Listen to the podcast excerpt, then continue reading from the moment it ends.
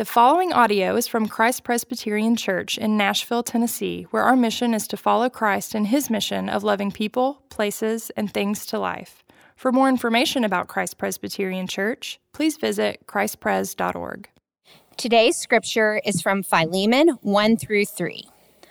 Paul, a prisoner for Christ Jesus, and Timothy, our brother, to Philemon, our beloved fellow worker, and Apphia, our sister, and Archippus, our fellow soldier, and the church in your house. Grace to you and peace from God our Father and the Lord Jesus Christ. This is the word of the Lord. Praise be to Christ. Thanks, Aaron. Well, um, I know it was kind of funny when you see Philemon 1 through 3. Some of you may say, first, what is Philemon? Uh, that is actually uh, the smallest letter that Paul wrote in the Bible. And one through three, uh, you may have thought, man, we're going to read three chapters. That's pretty, uh, pretty aggressive. Actually, one through three, there's only one chapter of Philemon.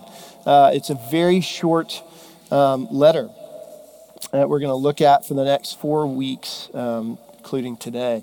And really excited about that. I've never actually preached through it. And and um, have read it, you know, but never uh, preached through it, and uh, it's exciting. You know, I uh, a number of people even in the first service I was talking to that I went with on this. Uh, last year, last couple of years, really, I've really enjoyed kind of like delving into comedy, and not just like watching it or listening to it, but like the processes behind it, the craft. You know, there's things like uh, comedians in cars getting coffee on Netflix. I'm sure you've seen that, uh, Jerry Seinfeld, and uh, with a number of comedians. And um, one of the things that's great about that show isn't just that it's funny to see these people in the car and what he chooses and those, but he actually gets into the craft of comedy and, and kind of unpacks for each person uh, how they approach it and uh, I really enjoy that. And uh, one, some of the people in the, the, first service I was able to go with to see Frank Caliendo. I don't know if you know who that is. Remember, uh, he used to do all those great impressions of uh, John Madden back in the day, and he, he's an incredible impressionist. Uh, he was on like Fox Sports and with like Terry Bradshaw and all those people. He's done a lot of that kind of stuff, and uh, it was amazing. And, and the thing that night, it was at Zanies or whatever. He he was talking to us about. He was kind of working through some new material and as he did that, he was kind of also giving us his process for how he learns people's voices. And so, yeah, he's, he's so amazing. If you ever watch him or watch an impressionist who's really good at this, uh, they can he could switch. He, he literally did the impressions of the last three presidents and had a conversation between the three of them. So like he would it was unbelievable to be able to switch almost like a, a, another language between each of them. And so but what i noticed throughout his routine as people would throw out a name and he would be able to do an impression it was just amazing. He would count from one to 10 in that person's voice. And one, two, three, yeah, I'm not going to try it. Uh, I'm not an impressionist, but that's kind of like what he'd do. He'd begin, and you would hear him take that person's inflections, phonic sounds, all of those things, and put them, run them through counting one to 10. And as he did that, each of the numbers he could begin to learn and craft their voice in his head. And then he was like, got it, boom. And he would do it. And he was kind of teaching us how he did that. And it was, it was so subtle you could miss it. And I was just like, man, that, that's incredible how he could take anybody and he just counts to 10 and he runs their whole personality and their uh, voice through those numbers. And there it is. You know, the, the Apostle Paul, when he writes, uh, particularly in his letters. Now, this is his smallest of his letters, and maybe if you're unfamiliar with the Bible, Philemon might be very unfamiliar to you. It's one of those, if you're flipping, you would flip right past it. Like I said, it's, not, it's one chapter, so it doesn't even have chapter 1, verse 3. It's just one, verse 1, verse 3, you know, those kind of things. And it's a small letter that's distinct uh, for Paul because it's written to a person. Different than many of his other letters before that written, written to churches, this one is specifically written to a person named Philemon.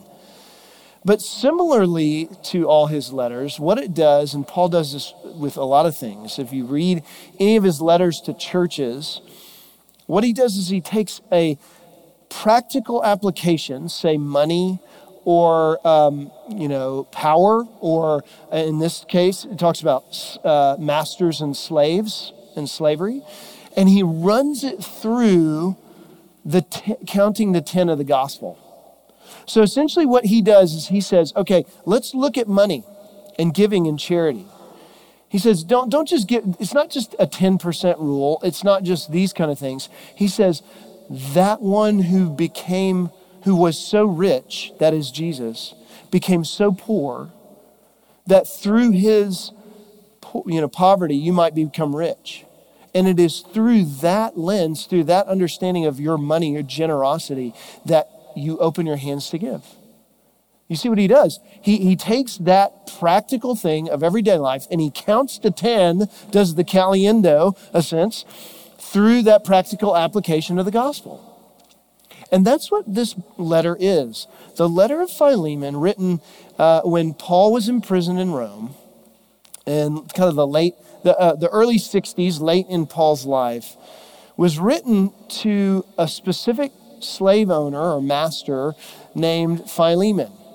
And his slave actually ran away at some point where there's a little bit of, uh, you know, debate on why or how, but he probably either stole something or got in trouble somehow, ran from home and to what's the best place to go hide? Rome. It's a huge city. No one could, you know, stand out. And you'll hear a little bit more about slavery in the ancient world, different than what we have the concept of our American type slavery. But he hides in Rome and by God's sheer providence runs into who? The Apostle Paul. Now, we don't actually know how, but God causes them to run each, into each other, and the Lord brings Onesimus, the slave, to Christ through Paul. And now Paul's writing back to his this master to say, "Hey, I know this was your slave. I know he owes you a great debt. I know there's a lot there, but let's talk about how do you now see Onesimus and him as your slave through the lens of him now being your brother in Jesus. That'd be a hard thing to do. You see, you have to run it through that application. You have to count to 10 of how does this application in life go, run through the gospel. And so that's what we're going to do. For the next four weeks, we're going to look at particularly this letter. And if you want to know uh, anything about social justice, how do we approach social justice as Christians? This is the letter for you. This letter takes it in a short 25 verses and says, here's how we, as godly men and women who follow the Lord Jesus Christ, are to count to 10 about what it looks like for us to approach social justice. And by the way, in their day and time, they did not have that category. So I'm using social justice in our cultural category. They made sense of it in a different way. And we'll look at that. And now we're going to look at two points from this. You're like, these three verses. This introduction to this letter that was written, we're going to look at grace and peace as our two points. What is grace and what is peace? And how does that play out in this letter? It was written to Philemon and Apphia, possibly, probably his wife and his son Archippus, and to the church that met in their home. So let's look at this together. And the central theme here of this is grace in relationships. Now, not just like, okay, at first you're like, okay, isn't that everything? But in this letter, particularly written to one person, greetings were normally written in order. So, like it says, to Philemon, our dear friend and fellow worker, and then Apphia and Archippus, and then this house in your church. Now, you writ- wrote a greeting in an order to which the letter was written. So, this normally by Paul is written to, to the church at Colossae, right? Or to the church at Philippi. This is written to Philemon addressing this personal relationship of how do you make sense now of this wealthy owner of this home who ha- had invited the church in, which was very common in that time, to have the church in their house and to be able to serve and care for them. How does he now address and mediate this relationship of now Onesimus, the slave with him, and Philemon. Right now, I'm doing a lot of premarital counseling with friends uh, that are in our church, which has been really sweet. And uh, I do that a lot in our church. It's a joy for me. I've done uh, a number of couples even in this room, and um, I'm doing some now. And one of the things I do uh, when I sit down with a couple is before we sit in the room and have like the actual sessions, I like to sit and, and over coffee or uh, you know at a pub somewhere and just have an informal session to kind of say, hey, here's where the here's where we're going. This is what it's going to look like. And what I typically say is, you know, here are all the things you'll receive, and here's what we're going to walk through. But I say, here's how I approach uh, premarital counseling here. And it's not, we're not going to go through a workbook and we're not just going to, you know, have these kind of like check mark boxes. It's actually, we're going to talk about the patterns and ways that you relate to one another and talk about what are the tools that you can be given through the gospel to, to approach one another in that. Even recently, I was talking to a couple here, here today, and uh, I know one of the people more, oh, maybe a little longer than the other person and I've been asked that question before. Do I, you know, uh, you know them a little better? But I say, I, I don't, but I don't know you together. And that's the point, right? Is how do I mediate? How do I come in and help you see the patterns so that you have the tools to navigate your relationship long after I'm not in this room with you? And that's what Paul is doing in this letter. Paul's writing a letter to Philemon to say, hey, I want to talk to you graciously about who you are, Philemon, and that's what we'll actually look at next week. He spends an enormous amount of time encouraging Philemon. Uh, and even in the beginning here, you see, dear friend and fellow worker. He's not, he's not shaming Philemon. He's writing to help him see, hey, who Onesimus is now. You once had this relationship with him, but now this is a very different person before you. And so to, to, to, keep going here, let's, let's unpack a couple of things. One is he talks about the, the church that meets in your home, and let's think about the culture too that's surrounding this. Now, first, why is it in their house? They had to meet in homes. Now, I know that a lot of people in this room have heard, or their house churches and stuff like that. In their time, they had to meet in homes. It was not a, well, do you want to have a house church? Do you want to meet in this building? Or, you know, that kind of thing. It wasn't an option, it was a mandate because the authoritarian government of Rome really put the clamp down on Christians. And persecution was rampant. So to open your home to have this church was a very gracious thing, and it could be a major risk, especially for somebody like Philemon, who was wealthy and very notable. And as he did that, one of the things that he's doing is bringing in people into his life. And the culture of slavery in that time is going to be uh, uh, something we talk about for the next three, four weeks, was both similar and different than what we know in our American culture. Uh, at this time in slavery, you could take the Roman Empire, you could take any city in it, and a one third of the population was slaves. So it was so embedded in their culture, in their life, in the economic workings, uh, the social trappings, that, that, that you could just pass by it and not even think about it. One third of the population. That's, it's, it's amazing. And often those that were enslaved weren't, it wasn't just by force, it was also volunteered because it could be a really good economic value if you were in trouble or needed help. Also, when Rome conquered places like a whole city, that city could often be completely brought into slavery. So they wouldn't become citizens, they would become enslaved of the Roman Empire. And many times, the slavery then, they were educated. And, and often, when they took over a whole city, that place, that region, could be even more educated than those who took it over. So you had a very different understanding in that regard. Where it was very similar, though, was slaves were considered second class property, rights. There were even legal things in the Roman law about what slaves could and could not do. And oftentimes, in, in, especially in this case, and you'll even see it as we look at the book of Philemon, it's talked about in terms of okay, yes, you have your rights, Philemon. You'll hear him say that. Paul said it a lot. You have your rights towards Onesimus. He has done wrong. There are things that he has possibly owes you back. There are debts. There are ways that he owes you in this legally. But how do you approach this through now a new lens in Christ? Not getting rid of the cost that is needed, but what does it look like to take in that cost? What does it look like to have that? Slaves before that institution, listen to 20 years before this letter was written, Paul wrote Corinthians. Listen to what he says about slavery there. 1 Corinthians 7, he says, Were you a slave when you were called? Don't let it trouble you. Although if you can gain your freedom, do so.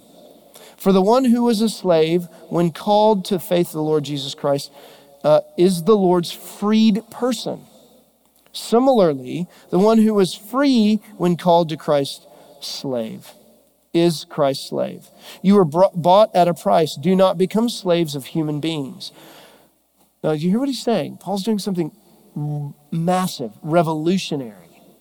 What he is saying is look, you are a slave. If you can gain your freedom as a slave, beautiful, wonderful.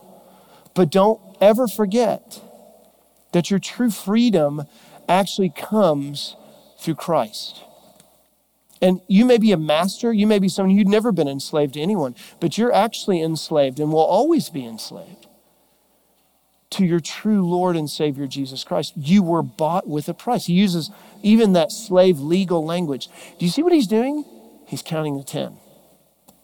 He's, take, he's saying, no matter whether you are a slave or a master, you are now both equal partners in relationship through Jesus Christ.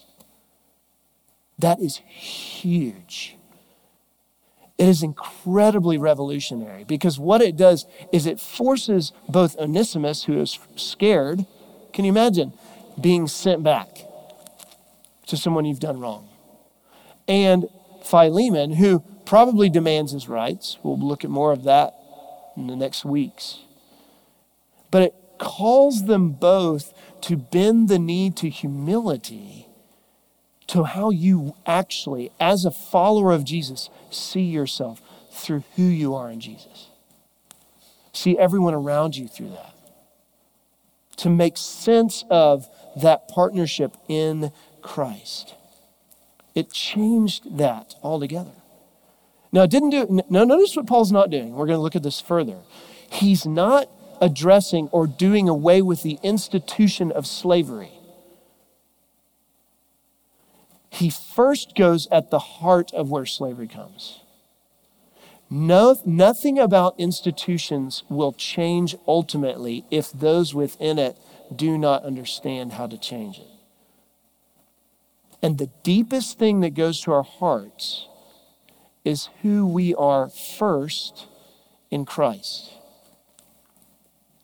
It is through that personal relationship. This is what Steve Martin, another great comic, said, I think, beautifully. His, if you read his book, Born Standing Up, he actually begins it with this beauty. You know, I don't know if you know this, Steve Martin came and taught at Vanderbilt University at one point, taught comedy there. And he did shows at like Exit In. And if you read his book, he'll talk, he talks some about like he would lead crowds down the street, you know, doing comedy routines. It was really, yeah, that's very Steve Martin. Hilarious. But the very beginning of his book says this listen to this. This book is not an autobiography, and he reads it himself if you listen to it on, uh, uh, on a podcast or book. Um, but he says, This is not an autobiography, but a biography, because I'm writing about someone I used to know. You, you know what this is getting at is okay, Philemon, I'm writing you about someone you used to know and someone who does owe you a great debt. But that is not the same person that left you before. An element of, uh, of this, and I don't know if you do this, um, I read the Bible, sometimes I'll listen to it on an app. You know, many people now have the Bible on their, on their phone on an app. I'd strongly encourage you to do this. In fact, I'm going to I'm to give a, a little challenge to our church at the end here just to say, how, how much can we read Philemon over these next four weeks? You can read it, you can listen to it in a car drive on the way to work. It's like that. But you know, when you do that, you hear someone read it to you, you hear things that pop out differently. Sometimes you read it just in front of you. And one of the things that I noticed over and over in this was the way that Paul says to Philemon, I, can, um, I could order you to do this. I could compel you to love him. I could compel you to do X, Y, Z. He said, but I'm not going to. You know why? Because what should compel you is the gospel. Knowing yourself in the gospel and knowing your relationship with him. See, that's what Paul does. He begins to say, Philemon, you have to start running this relationship of what he is in social class to you through this. And that's the big question for us. Is what are the relationships we don't and ways that we don't run everything around us through that? We have people in their positions, their spots, their places. But what really transforms us if it is the good news of Jesus Christ, the life, death, and resurrection of Christ, if it really does, it really, it compels us not to be guilty to care for people around us in that way, but to actually say, you know what makes the church different than anything else? Isn't that we call out for social justice, is that we just enter into it. See, that's the other word here is peace.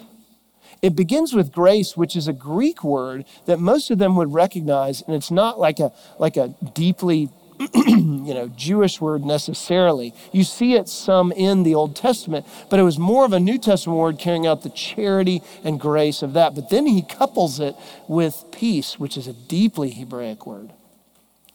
And it means, it's the word shalom, it's a word we hear, but it's not just peace of mind. He says, if you really understand grace, if you really understand the grace that has come to you, you will run everything through that and you will begin to live out the peace of the gospel. See, peace for them was different than well being, it addressed the total flourishing of everything around you people, places, and things, everything. It meant a flourishing delight relationally, physically, emotionally, spiritually. It's God's bringing the harmonious work that He intended to this world. That's what peace is. That's what, that's what it means. It's, it's used often for the welfare and completeness of specifically other people. Uh, I was listening to an old sermon I've heard before. I've actually taught on this passage in Proverbs and Psalms before, but I heard Tim Keller again, and he's just always teaching us. He's a pastor in uh, New York City who really talks a lot about, he went through a, a series on Proverbs years, and we're talking years ago. And I heard him teach on this. Again, it's one I even preached on. And I don't, he obviously missed it, um, but he brought out an understanding of what this from Psalm 102 when the Lord compares creation to a garment and, and a weaving and a tapestry. And he, says he says it like this He says, the, the, That's such a, a rich picture for us to understand this garment that's woven together. Because think about it if you have a garment, you have these threads that are inter, interwoven. But if you take just a bunch of threads and lay them on a table, you don't have anything. You just have a bunch of threads. But what peace and shalom is, is that the Lord has taken all those and woven them together tightly and beautifully. And, and what injustice really is and why the Lord is calling to justice, what, what that really means is, is us reweaving where it's been rent apart, broken apart. That sin has broken it apart, both in our own lives and all around us. Uh, let's just take the ultimate, we just looked at this three weeks ago death. Why, why the resurrection? Okay? What is death itself? Death is is us being separated. It's our bodies breaking down. Even within our bodies, physically, chemically, it's the actual breaking down. This is why when you get injured, you hurt. What, what happens when you have, it breaks apart, right? What is the resurrection? The resurrection is the Lord Jesus conquering that, coming in and bringing back together what? Not only us spiritually, but physically. That's what he's doing. Uh, here's another uh, great, just totally different illustration. When uh, the flood, some of y'all have heard me talk about the flood happened in our neighborhood. Our whole neighborhood had all this, this flood, and what happens when those disasters happen? Things just go apart. Buildings, things floating downstream. We were just laughing this week about like this thing floated up. You know, one thing floated down, another one floated up. We're like, even Stephen, we got we got a you know a new wagon. There it is. Things just pull apart. You know what brought back together was watching people pull up in trucks, people giving us sandwiches, gift cards, phone calls. What, what's happening there? Coming together, the reweaving of relationship, the reweaving of economy. You see what's happening? That is shalom. That's the beauty of it. And I love it. David Brooks, one of my uh, favorite op ed writers, he, he said this about kind of, uh, he, he wasn't necessarily talking about shalom, but he was kind of getting to what is true justice as Christians. He said, and he's stealing a line from uh, someone, but he says, The line of good and evil no longer runs through our hearts, but between groups.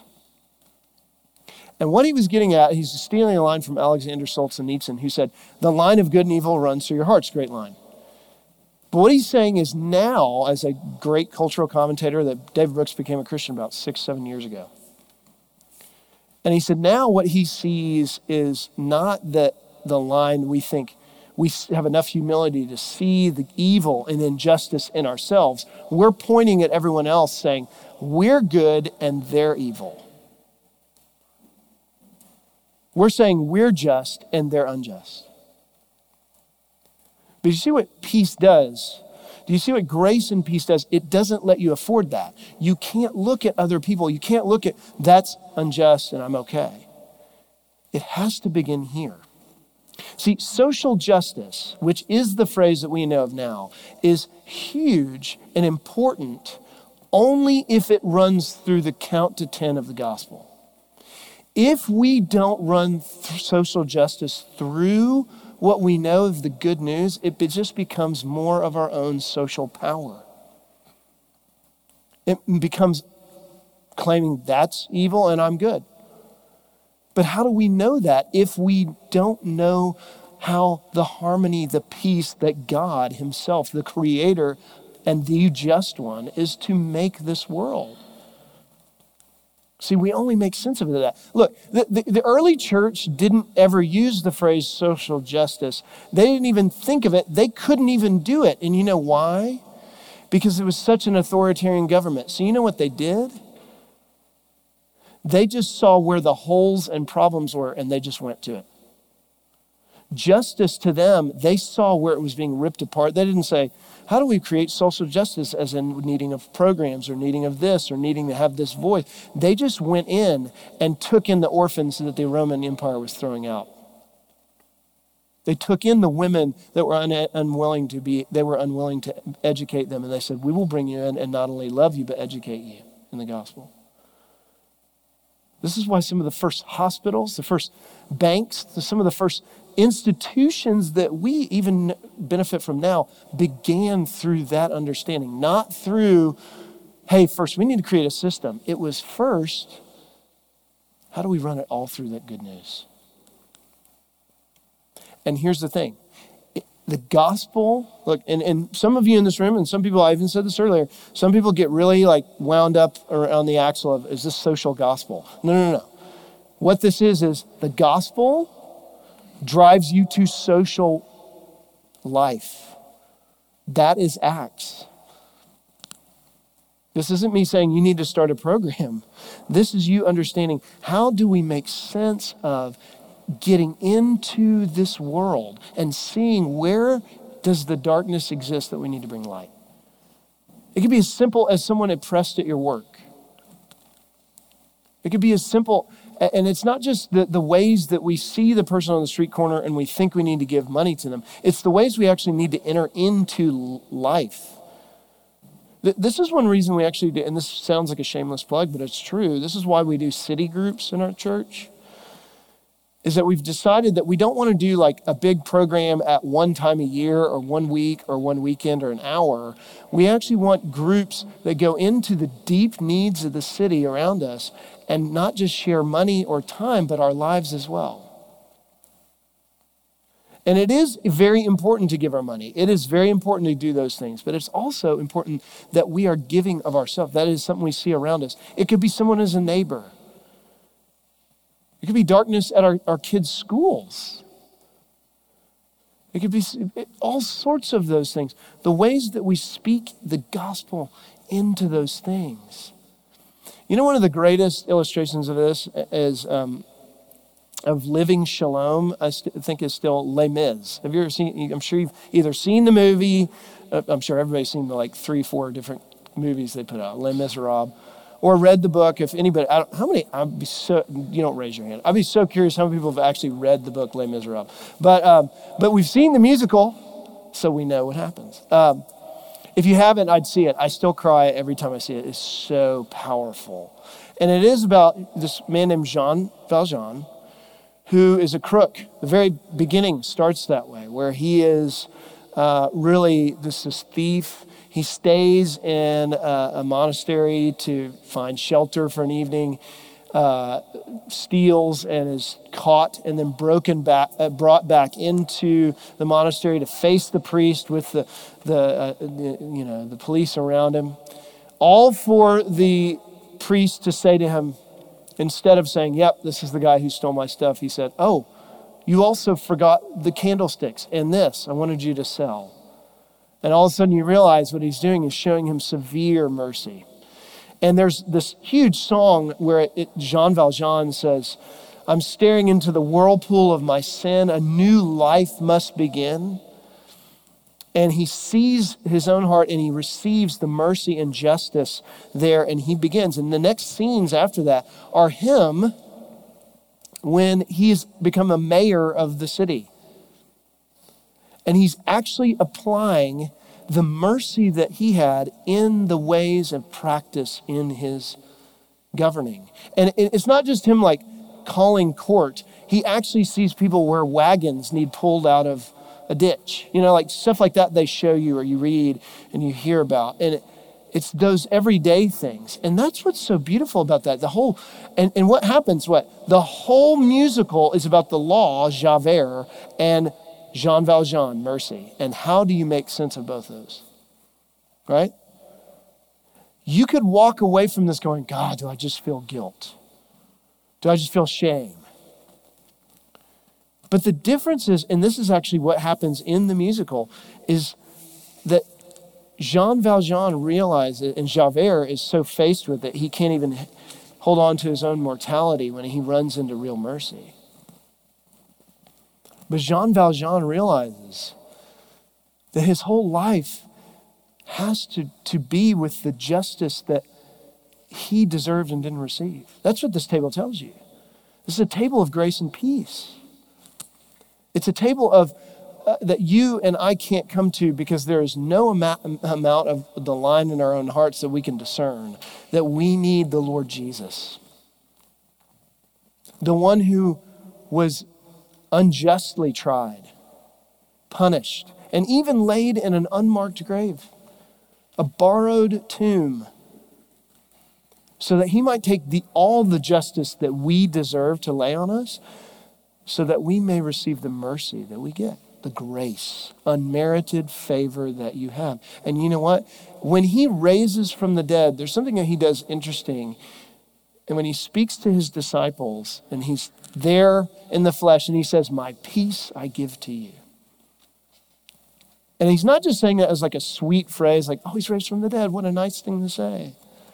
What he's saying is, My peace I give you, my shalom from my redemption in and through this world, I give to you.